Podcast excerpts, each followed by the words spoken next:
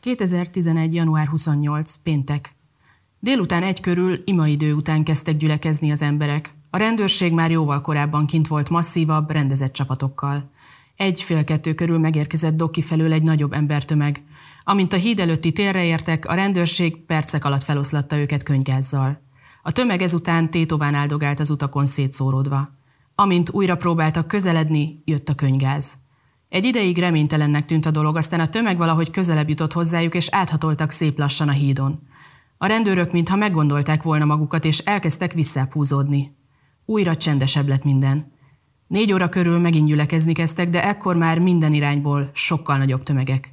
Őket már meg sem próbálták megállítani, hatalmas mennyiségű ember vonult át a hídon, és csak jöttek, jöttek folyamatosan kiáltva a vezényszavakat, és Sáb Yurid Iskat Nizam. Az emberek meg akarják dönteni a rendszert. Ezeket a sorokat pontosan tíz éve írtam le Kairóban. Tíz éve robbant ki az egyiptomi forradalom, ami az egész világot és az én világomat is fenekestül felforgatta. Teljesen véletlenül voltam éppen ott, egy fesztivál miatt utaztam ki, de aztán szó szerint elszabadult a pokol, és kint ragadtam, amíg Mubarak elnök le nem mondott, és másnap végre haza tudtam repülni. Tudom, számomra is úgy hangzik, mintha valami romantikus háborús regény hátlapjáról olvasnám ezt. De így történt. Még a tévében is benne voltam, akkor még jóval több hajjal. Balog Zsófi egy évig élt Kairóban, ő mutatja meg nekem, milyen lehet itt az élet, amikor nincs háború. Most másfél héttel a tüntetések előtt jött a városba, egy táncfesztiválra. Két külföldi lányjal lakik együtt, éppen a Tahrir térre vezető út mellett. Itt egy nagyon sok fontosabb útvonal halad keresztül, és ez a híd vezet tulajdonképpen a, az Amalek szigetre, aztán a Tahrir térre egyenesen. Sziasztok! Én már tehát a tíz évvel későbbi Balogh Zsófi vagyok, a mai darálóban egy személyes visszaemlékezést láthattok a 2011-es Tahrir téri és kairói eseményekről. Előre bocsájtom, hogy nem vagyok és nem is voltam újságíró, nem törekszem komplex politikai sem történelmi elemzésre. Azt foglalom össze nektek, amit ott akkor megtapasztaltam, és amihez talán 2021-ben itthoni fejjel is mindenki tud kapcsolódni. Jalla jagamá, gyerünk emberek, már is kezdünk!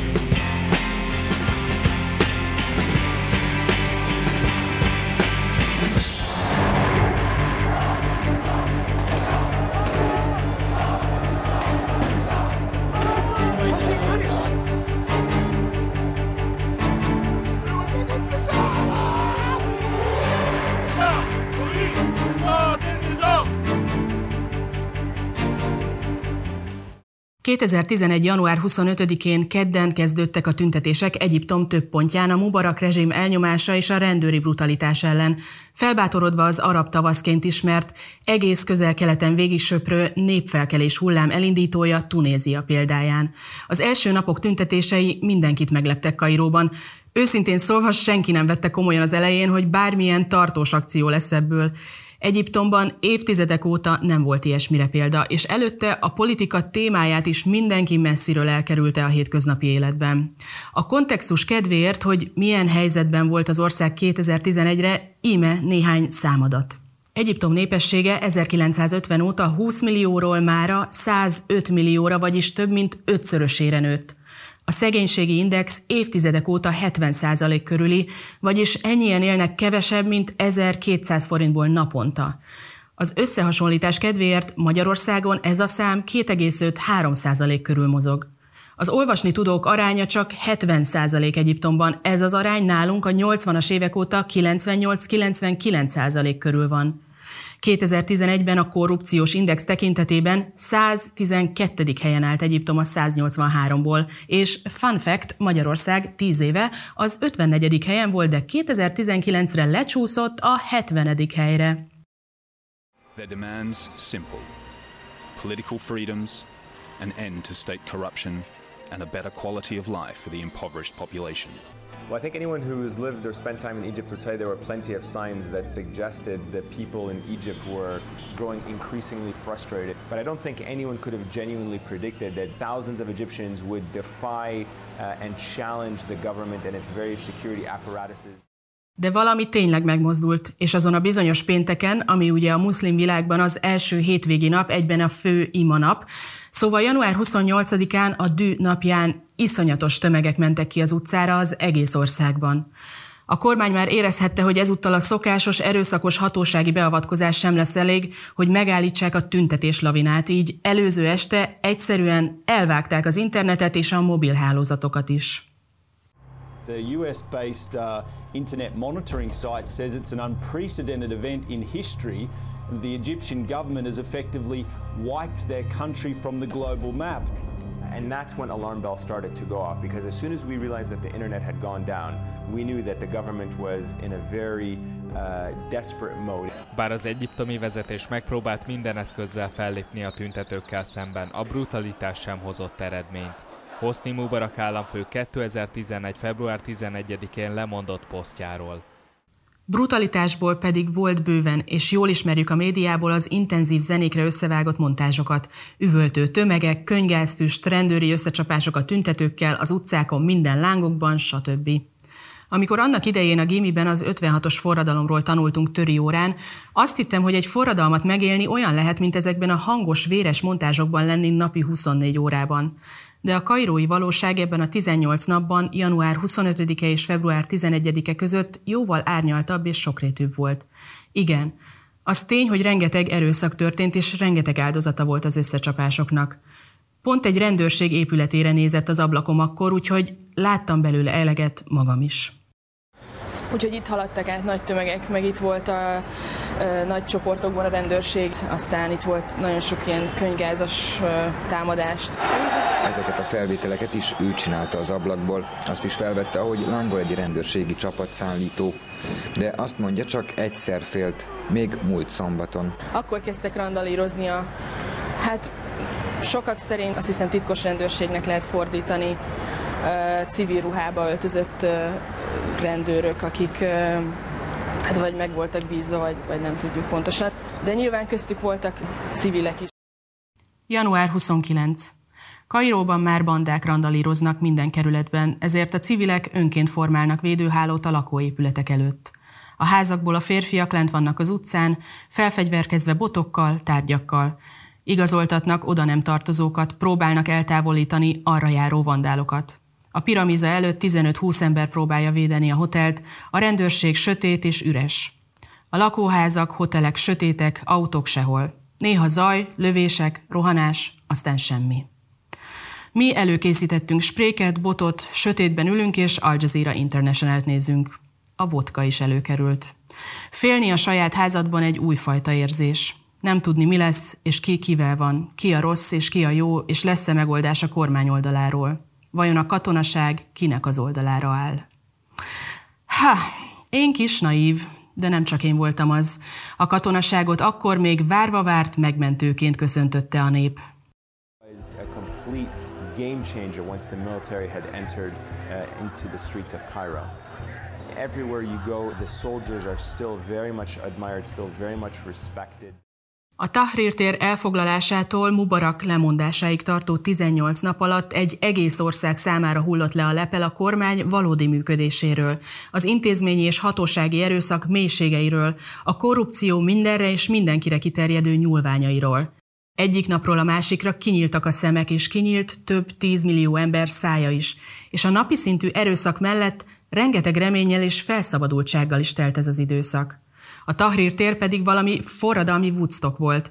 A tankokkal körülvett, tüntetők által elfoglalt területen önszerveződő egységek működtek, egész nap lelkesítő beszédek, ének és zene szólt, volt, aki ételt osztott vagy zoknit árult, közös ima és megemlékezések zajlottak. Gyerekek, nők, családok, mindenki kim volt, aki tehette. Aztán néha, hirtelen, szó szerint betört ide a valóság. Egyik pillanatról a másikra a viszonylag békés Kairó polgárháborús város lesz.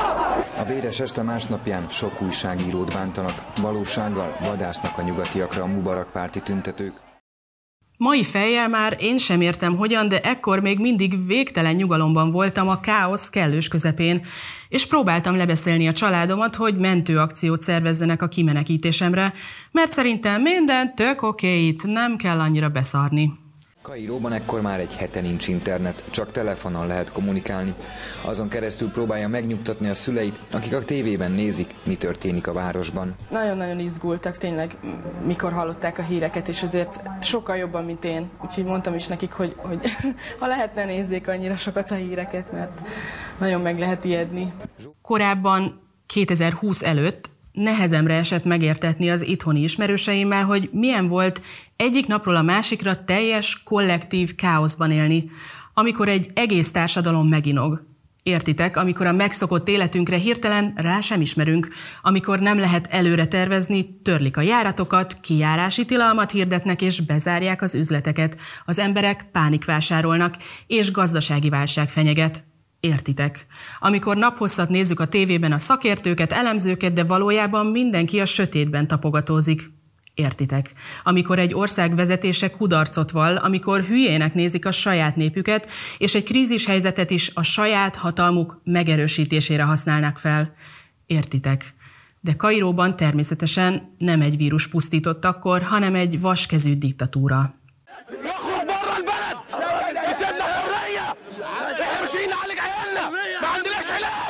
عندي بطاقة تومين وعندي بنتين مش لاقي عليكم ما عنديش ولا طقم واحد بلبسه كل يوم ليه؟ عشان الحرامية اللي حواليه انا اعيش في صحراء واعيش في حرية Az egyiptomi történésekről általában férfiakkal teli képeket látni, hiszen ők uralták minden oldalról a frontvonalakat. Na meg ugye az ilyesmik általában pasibulik, de arról is szeretnék szót ejteni, hogy mi történt ez alatt az idő alatt a nőkkel. Az utcai zaklatás mindig is rendkívül nagy probléma volt Egyiptomban. Ha külföldi nő vagy, ha egyiptomi, ha talpig fekete abajában és nikabban mászkálsz, ha pólóban és szoknyában, nem, bocs, szoknyában nem mászkálsz, a nyilvános térben minden lépésedet nem kívánt figyelem és mindennapos zaklatás kíséri. Ez teljesen általános, köztudott tény. Az utcán sétáló férfiak piszegnek, suttognak, kiabálnak, megdobálnak, beszólnak, megfognak, az autósok lelassítanak, követnek, a taxiban soha, de soha nem ülsz az első ülésre, a buszra meg gyakorlatilag csak nyakig páncélban érdemes felszállni.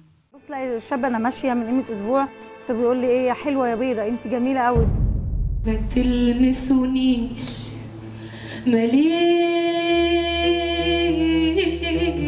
شارع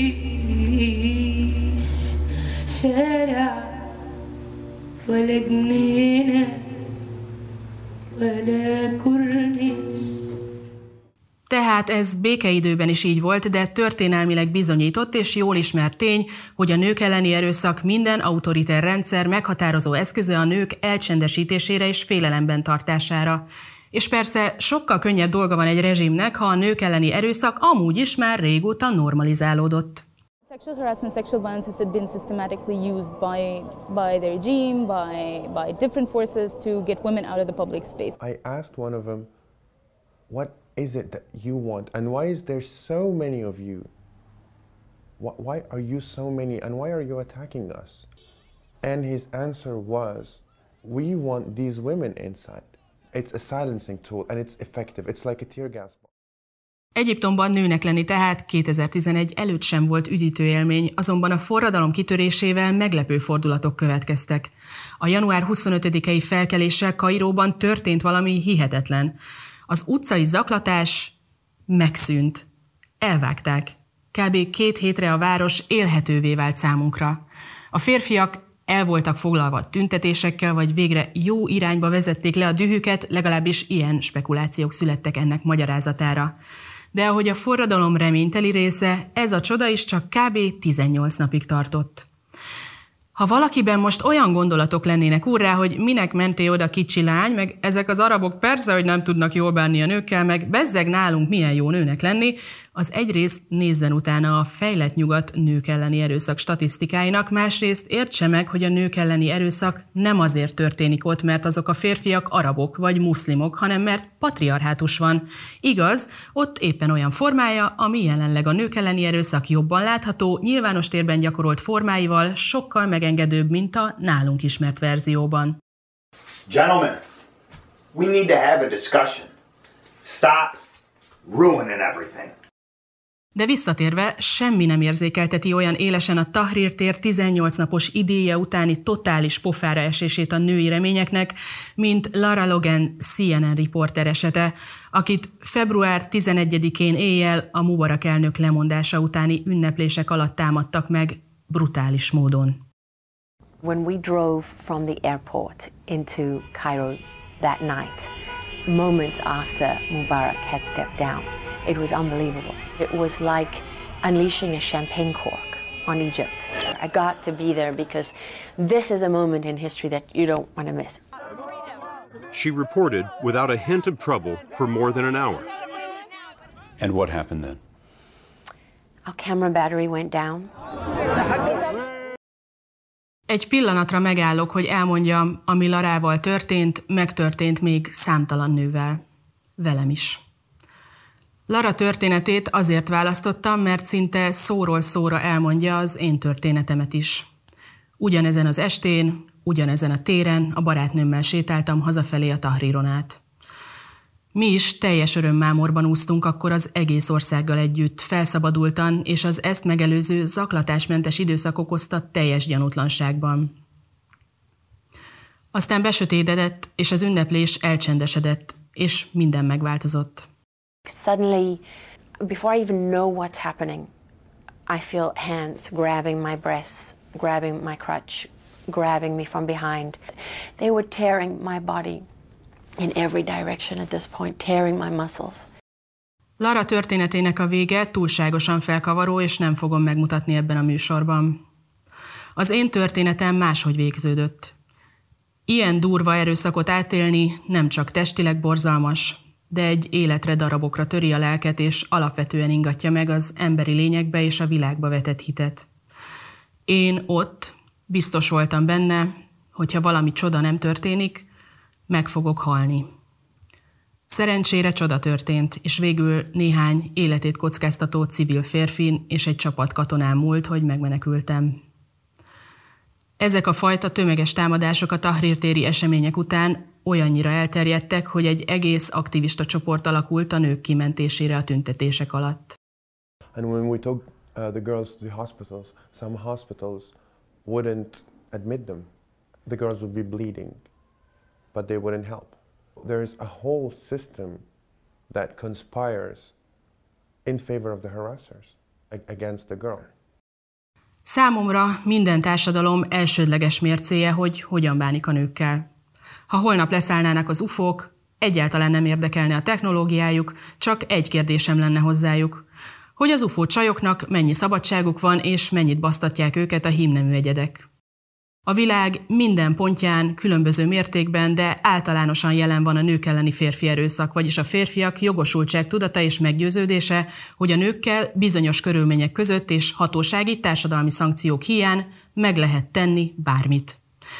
Én az Egyiptomban töltött idő alatt értettem meg, hogy amiről azt hittem, hogy ellentét kelet és nyugat között, az valójában nem ellentét, hanem ugyanannak a skálának a különböző fokozatai. A nőket vallástól, bőrszintől, öltözködési normáktól, kulturális háttértől függetlenül kontrollálja és tartja kordában a patriarhátus éppen aktuális megnyilvánulási formája. Ezért nem véletlen, hogy a feministák Egyiptomban is ugyanazt mondják, mint bárhol máshol. إحنا فرقة نسوية اسمنا بنت المصاروة. بنعمل أغاني بتحكي عن تجاربنا كستات في المجتمع المصري اللي بنعيشها كل يوم. بنشوف إن علشان إحنا ستات فبيقع علينا قهر مشترك بسبب نوعنا.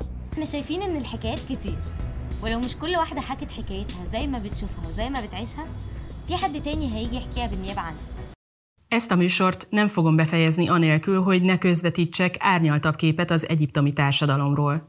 Ez a kultúra olyan gazdag és olyan varázslatos, hogy napokig tudnék mesélni a szépségeiről, nem véletlenül költöztem oda végül kétszer is. Tehát ilyenek a helyi emberek. Az étteremben nem engedtek minket bemenni, hogy, hogy kamerázzunk, de aztán kijöve még egy zászlót is kaptam, és nagyon sok ember körénk hogy elmondja a véleményét, elmesélje a történeteit. Úgyhogy nagyon kedvesek és nagyon összetartóak, és, és miket is szívesen látnak. És talán Kairói utam legmeghatóbb pillanata következik. A körénk gyűlt emberek egy része Mubarak párti, egy másik része nem. Mindenki elüvölti a kamerába, hogy ő kit támogat, majd beszélgetnek egymással, utána viszont békésen elválnak. Mondom neki, hogy ez maga a demokrácia. Hogy mi történt a Mubarak utáni időszakban Egyiptomban, azt meg sem próbálom összefoglalni ebben a műsorban. Legyen elég annyi, hogy a demokrácia szikrájának reményeit agyontiporta az egyre kegyetlenebbé váló katonai diktatúra. Még az ott létem alatt megszokottá váltak a pénteki összecsapások, a kairói belváros egyes részei élhetetlenné váltak, a közbiztonság a nullára csökkent. A tömeges támadások mellett megjelentek a fegyverek, elszaporodtak a nyílt utcai rablások, bombatámadások is. A nők elleni erőszak csak fokozódott, ahogy az ellenzék, az újságírók, a melegek nyílt üldözése is. A nép száját betömte a sziszi kormány, és úgy néz ki, egy ideig nem lesz alkalmuk szabadon megszólalni újra. A következő képsorok a nők tüntetéséről 2011. decemberéből ma már például elképzelhetetlenek, de ezek a képsorok engem ezeknek a nőknek és ennek a társadalomnak a hihetetlen erejére emlékeztetnek. Thousands of women marched around downtown Cairo on Tuesday, denouncing Egypt's military rulers and the recent surge of violence against female protesters. After a series of brutal attacks on women during protests, Egyptian women of all ages joined efforts to send a message to the SCAF that the brutality will no longer be tolerated. Nagy fájdalommal ugyan, de 2013-ban végleg eljöttem Egyiptomból, mert nem tudtam tovább folyamatos veszélyben és félelemben élni.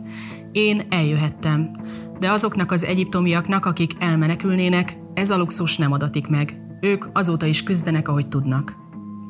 Kedves nézők, ez volt a 2011-es egyiptomi forradalom emlékére készült darálom. Köszönöm, hogy veletek együtt emlékezhettem. Ha megengeditek, most nem fogom elmondani a szokásos közönségtoborzó szövegünket, de remélem, hogy velem és a Partizánnal tartotok ezen túl is. A szerkesztőinknek és tábunknak pedig köszönöm, hogy ezen a felületen volt lehetőségem visszaemlékezni erre a meghatározó részére az életemnek. Én Balogh Zsófi voltam, Éjjen Egyiptom, Tahja Maszr.